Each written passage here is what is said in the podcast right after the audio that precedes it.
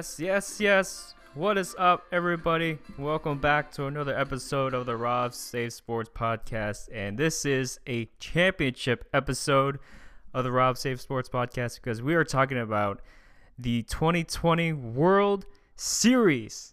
Champion Dodgers. Unbelievable. I cannot believe it. They were able to beat the Rays in game six, three to one. Oh my god, it was crazy. I'm still on that high from Tuesday night. I could not believe that it's been 32 years since the Dodgers won their last World Series in 1988. 1988. 32 years. It took all that time to get to the top, and boy, was it a great feeling when Julio Urias was the top of the ninth one strikeout and another strikeout. And I had a tear in my eye when Julio Urias pitched that third strikeout to end the game and to win the series. It was the most, I was overcome with emotion. I could not hold out all the heartbreak, all the losses, all the disappointing finishes and all it to accumulate all to that one moment where they were able to win the World Series for a long, long time. It was a surreal moment, and I don't think any Dodger fan and any LA fan will have a better feeling than what we had Tuesday night. And so, with that, I think, you know, we got to recap this entire season in a short amount of time with the season in jeopardy back in March, where they had to postpone the season, there were talks like disagreements at ownership and the players trying to figure out when would the time when would be the best time to play. And it just getting the time kept running the days kept going by and we never really heard when they were going to start playing. And then they found out that they were going to st- play a 66 game season in July. And you know having like four months four months off to actually start your season is not the type of season that any team would want to go through especially the dodgers because of what happened the season before. They were in the divisional series with the nationals and really the dodgers again were expected to contend for a world series last season and it just ended in like another heartbreaking fashion that Dodger fans have been used to for the past couple years. And so coming into this season, even though it was an ex- a shortened season, the expectation for this team was still extremely high, especially with the addition of Mookie Betts from the Boston Red Sox, a World Series champion, a MVP caliber player coming onto the team. It just raised those expectations to an even more daunting task that I think the players and myself felt like it was it was a championship robust season for this point. But they were able to get there. They were able to go all through the season, no major injuries or anything, and then they went into the playoffs with the number one seed, dispatching the Milwaukee Brewers in a sweep in the wild card series and then advancing to the face the San Diego Padres and then ended up sweeping them. And then we get to the Atlanta Braves which I'm still looking at. I'm still trying to think. I don't know how the Dodgers came back when they got all the way down 3-1 down in the series and having to win three straight games.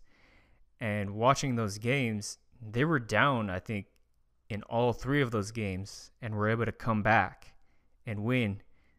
And then, especially in game seven, where they were down and ended up winning it with a Kike homer to tie the game, and then Cody Bellinger to give them the lead and punch their ticket back to the World Series. And it felt like the Dodgers against the Rays, the Dodgers probably were favored in this matchup, but it felt it still I still had those memories of just the expectation for the Dodgers and then having it just completely fall apart, hoping that they would be able to find the right combination, the right timing, the right almost everything for everything to go their way and it did. You know, them beating beating the Rays in 6 games regardless of what you think of what happened throughout the season, whether it's a shortened season and whether if you want to put a, a asterisk on this title, I 100% disagree with you. This was probably one of the hardest World Series to win, especially for the Dodgers with the amount of pressure and expectation they had on them. But it felt, it almost felt like every single player had their moment in the playoffs and even in the World Series, where you got Kershaw pitching two games in the World Series, game one and game five. Both, I think, the most pressure games of those World Series. You're starting the World Series, and then you're starting game five when after game four, it was just a just a whole bunch of errors to really cost you that game. And then for everyone to collect themselves, especially for Kershaw, to bring home game five and solidify his place as the best of all time in MLB. Dodgers winning a championship and Kershaw finally, finally getting that World Series that he's been looking to add on his potential Hall of Fame resume when he finally puts it up and hangs it up. And I could not be more excited for him. You know, going through those playoffs in the past, those moments where it looked like he struggled and it almost hampered the team and he was he had so much put on him that he had to pitch perfectly for them to even have a chance to winning. And when he doesn't do that, the failure of the team falls on Kershaw, which, you know, it can be a little bit exaggerated. It can be a little bit warranted for his play, but for him being so dominant during the regular season, it's just strange to see that uh, that caliber of a pitcher not pitch as well in the playoffs. But you know, the players you the the team that you play in the playoffs is a lot better than the teams you play in the regular season. But you know, I I couldn't be more happy for him. I think he he was one that truly truly deserves the World Series, and I am so happy that the Dodgers and him were able to do it. And let's not forget some key guys. You know, Corey Seager, the MVP of the World Series, MVP of the Championship Series. You know, he he has showed the type of player that he is. And I think people forgot that because of the injuries, the kind of injuries that kind of slowed down his progression to be the type of player that he is right now. And Cody Bellinger, I mean, him winning MVP last season, completely overshadowed. But I think clearly, I think Corey Seager has proven how much of a star that he really is. And it's not surprising that he won the MVP. But a lot of guys on this team had, I think, memorable moments, especially the newly, the new Dodger, Mookie Betts, which he didn't hit well during the World Series, but he was making game saving plays one after the other, making incredible catches in the outfield. His base running, just giving Dodgers runs when needed, and just making like timely hits in the playoffs. And, you know, what, he's got a 12 year contract. I can honestly say that it was all worth it and I do not envy the Boston Red Sox right now looking at Mookie Betts in a Dodgers uniform holding another World Series trophy. And then also with Dave Roberts, you know, the manager of the Dodgers, he continuously gets criticized for the way that he manages the games, especially when they don't do well in the playoffs. You know, he is the person that people look to for the Dodgers failures, and I'm happy that he also was able to get that monkey off his back and win the World Series with the Dodgers. And I don't think he's gonna leave anytime soon. Yeah, I'm I'm just I've been on cloud nine since Tuesday night. Like I still watch the replays over and over and over again, looking just like putting myself on that Tuesday night and just being overcome with emotion and just almost with a sigh of relief that being here, being here in this city, being a Dodger fan my entire life, never experiencing a World Series championship and finally getting that feeling for the first time, it was something that I'm not going to forget. The context for this the, the series was about, you know, the Dodgers with one of the highest payrolls in the league and the Tampa Bay Rays, one of the s- lowest payrolls in the league. But if you look at it closely, a lot of the a lot of these guys on the Dodgers were homegrown talent. You got you look at guys like Walker Buehler, Clayton Kershaw, Corey Seager, Cody Bellinger, Will Smith, Julio Urias. A lot of these guys on the team came from the Dodgers organization. So it really shows how well their farm system is, how well they've been able to develop young players into, quite frankly, young up and coming superstars at this point. I mean, if you want to talk about superstars, Julio Urias was just a an elite level pitcher for them in the playoffs, especially in the World Series. And in game six, giving them three shutout innings, a 24 year old pitcher. I mean, he, I remember when they signed him when he was 16 years old, just an unknown guy, and then coming, making his debut as a 19 year old pitcher, pitching for the Dodgers. And you could tell, like, the type of talent that that kid had and what he could do. And he proved it during these playoffs. And I expect him to be a part of this team for a long, long, long time. I just I just can't believe it, man. I can't believe that they were able to do it this year after being so close for the past 3 years, losing in 2017 to the Houston Astros, who cheated by the way, and also Rob Manfred. If you didn't know you're going to get booed during the championship celebration. I don't know what you're looking at. I don't know what you're thinking and what you thought the reaction would be for the MLB and especially Dodger fans to see you. So, I mean, that's that's on you, man.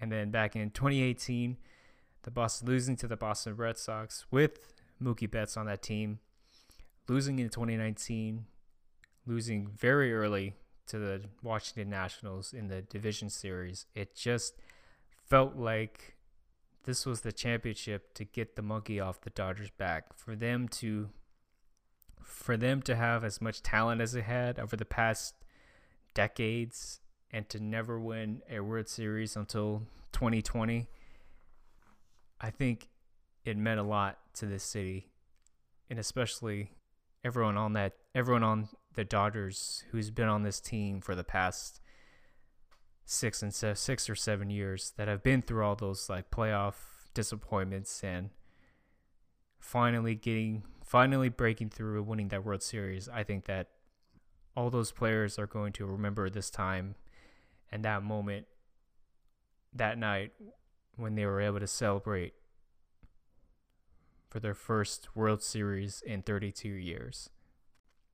And so, with the championship portion out of the way, we can talk about the other LA news in sports. And so, we can also talk about the Clippers because we haven't been on since the Clippers hired Tyronn Lue to be their next head coach.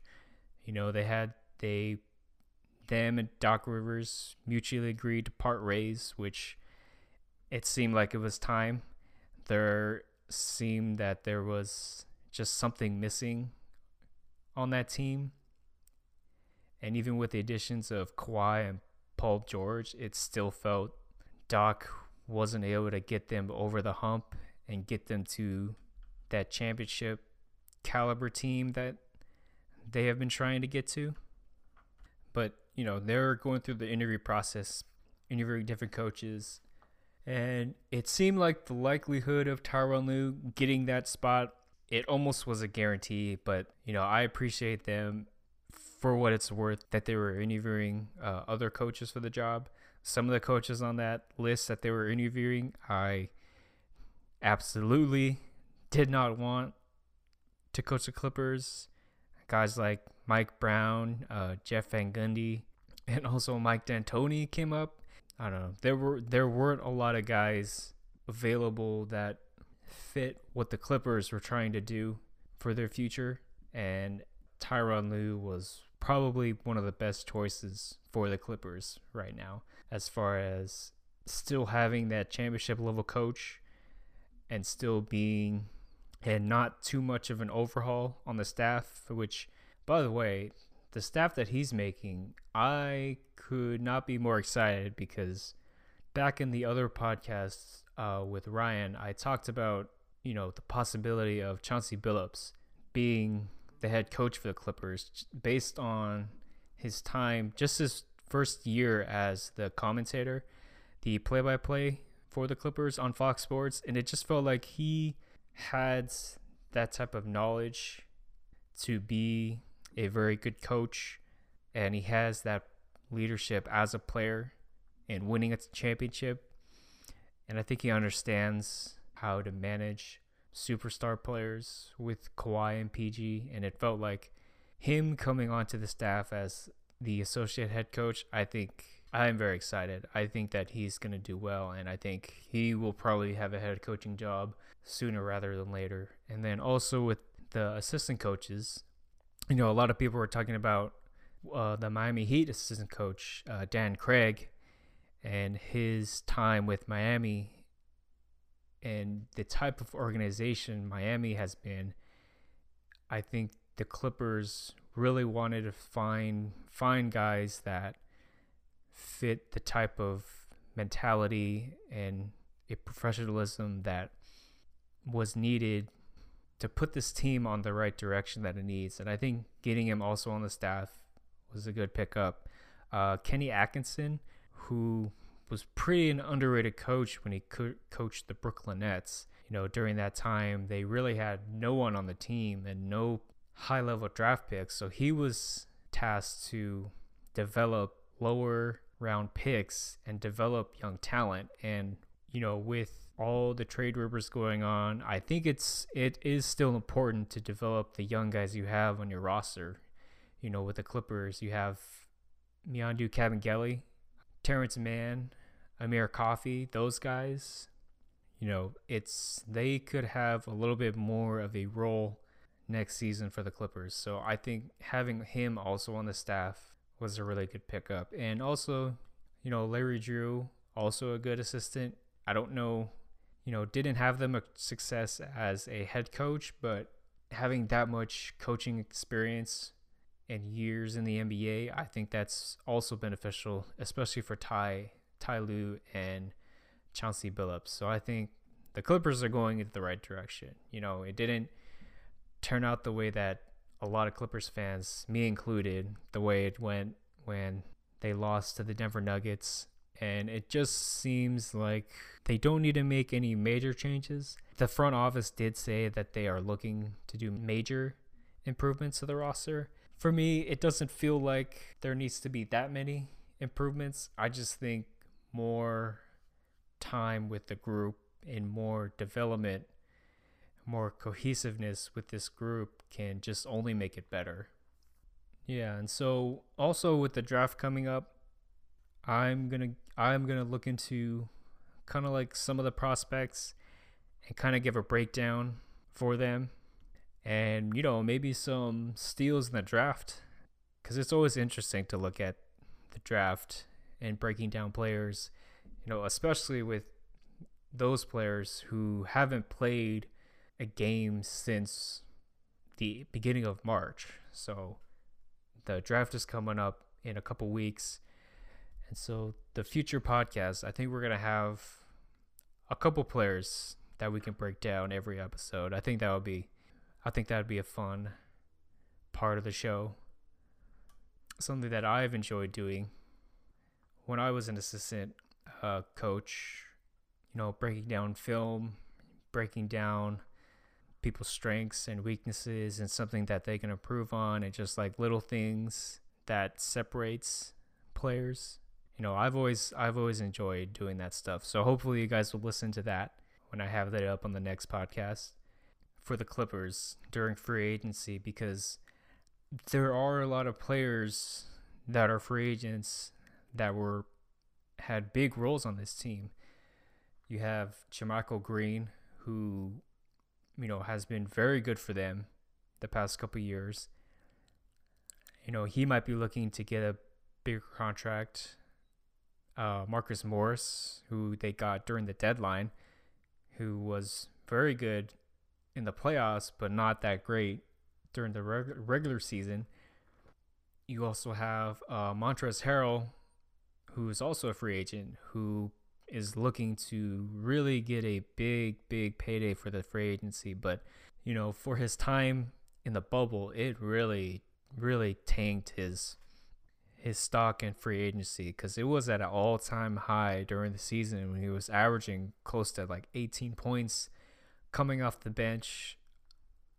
He's the sixth man of the year for this season, but you know, with him getting late to the bubble, him looking pro- probably out of shape because you know having him to restart and get back into NBA shape during the playoffs, you know, it was tough for him. And it looked like he wasn't fully 100% ready to go, but you know, Doc has been has stuck with him. And unfortunately it looked like it came to hurt him during the playoffs, especially when they played Denver when he was really just hemorrhaging the Clippers every time he was on the court and I don't blame Montrezl Harrell for the most part because Doc Rivers wasn't putting him in those situations for him to succeed.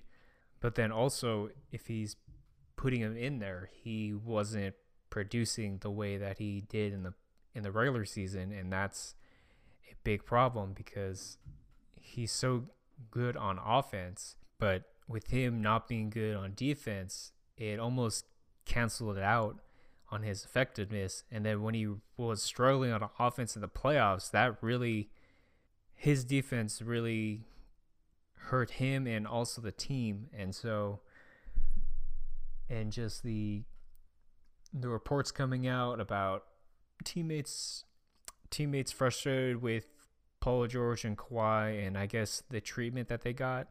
You know, looking at the players on the team, the the only person I could think of that would have that type of animosity with Paul George and Kawhi. It it sounds like it was Montrezl Harrell, and I don't know if he would want to come back. I don't know if the Clippers would want him back, just for the sake of not having those distractions anymore. Although he was very valuable for the Clippers during the regular season, it feels like in the playoffs, his type of play can be neutralized by the other team. And it showed last season, and it showed even more uh, this season. But, you know, with a lot of factors going into the NBA season two with the bubble, you could look at it in a way that, you know, Montrezl Harrell wasn't at 100% during the playoffs. And I think if he were 100%, I think it probably would have played out differently. And then at the same time, it's just unfortunate that he's going into the offseason as a free agent looking to get a big contract and it looks like he probably won't get the contract that he was probably thinking he was going to get during the season and then him not playing well in the playoffs I just don't see him getting a huge contract that he's looking for. And so I feel like it's best for the Clippers you know, if you can sign and trade him, I think that's a good option. I don't know about investing a lot of money in Montrezl Harrell is a great idea for the Clippers. I think that you would either have to let him walk or, you know, the sign and trade with the team. But having him on the team on a shorter contract, but then also asking him to take a lesser role, you know, I don't think that he wants to make that sacrifice. That's just me thinking. You know, he's starting to go into his prime. He's looking to have a career in this league, and I don't know if he's willing to take a step backwards in his minutes and production and the stuff things that I think Ty Lue is going to ask him to do. So, yeah, it's going to be an interesting offseason with the Clippers. They have a lot they don't have a lot of cap space. They don't really have that much flexibility. They have some options on the back end of the roster that they can try and figure out, but it feels like without anything big happening, I think it's going to be pretty much the same roster coming into next season. And I think whenever this season starts, I think it's important for this team to find that cohesion and find their voice as a unit during the regular season to get to the playoffs, not not try and coast through the regular season to try and flip the switch in the playoffs cuz we've seen already that that was not the recipe for success. So, looking forward to it, looking forward to next season and we will go from there. And so the last thing we're going to talk about is we're going to talk about the Rams. I don't think that anyone was looking at the Rams as a potential playoff team. I think a lot of people were thinking that the Rams were going to fall back into their division, especially with how stacked the division is with the Seahawks, the Cardinals, the Niners. Probably one of the toughest divisions in the league right now, but you know, they're sitting at 5 and 2 second in their division, only behind the Seahawks, which they haven't even played yet. You know, and you know, you can look at the record and look at the type of wins that they've got, and you know, it's the wins against teams, you know, the Dallas Cowboys, the Eagles, the Giants, uh, Washington, teams that hindsight, you know, are probably one of the worst teams in their division, and also that is the worst division in in the NFL. And with the losses coming to good teams with the Buffalo and the Niners, uh, this past game with the Chicago Bears, I think pretty much solidified like how good this Rams team is. You know, Jared Goff having a bounce back season. The offensive line, you know, really has improved since past since this past season because last season it was just a lot of new guys in that front line and when you have new guys on that team you need be able to have time to adjust. And last season you know they had to adjust during the season and it really hurt their chances getting into the playoffs uh, last season. But you know it looks it looks like they figured out a way to be more effective and allow Jared Goff to make those passes. And with that you know the Rams are interesting where there isn't really a number one receiver it really is whoever has the best matchup, and sometimes it's going to be Robert Woods, sometimes it's going to be Cooper Kupp, uh, sometimes it was Gerald Everett, sometimes it's the tight ends with Higbee, and uh, last game with the Bears, it was uh, Josh Reynolds, and you know they've put themselves in a good position for the next for the back half of the season because you know, looking at it right now, it's the back half of their season is going to be a lot harder. You know, they're going to be facing their division uh, rivals with the Seahawks, the Cardinals, and the Niners. But if they can keep their momentum, if they can keep their effectiveness on the run and also on the catch, I think they have a very good chance of getting to the playoffs. And once you're in the playoffs, you know, anything can happen. I don't think anyone was counting the Rams to be this good of a team right after uh, last season where it, where it looked like they were kind of dipping down and from that uh, Super Bowl season uh, a couple years ago where they were where they lost to the Patriots. I think a lot of people counted the Rams out, but I think you know they have looked good so far. They have found a formula that works with spreading out opportunities for all the wide receivers and all the running backs and all the tight ends. So the team, uh, the opposing team, is not having to, is not able to focus or pinpoint who the who the number one guy is on offense. So I think that helps them too, and I'm expecting them to do, you know, very well for the rest of the season. You know, trying to keep those expectations low in the beginning, but once they start showing me how good they can be, you have to put those expectations a little bit higher.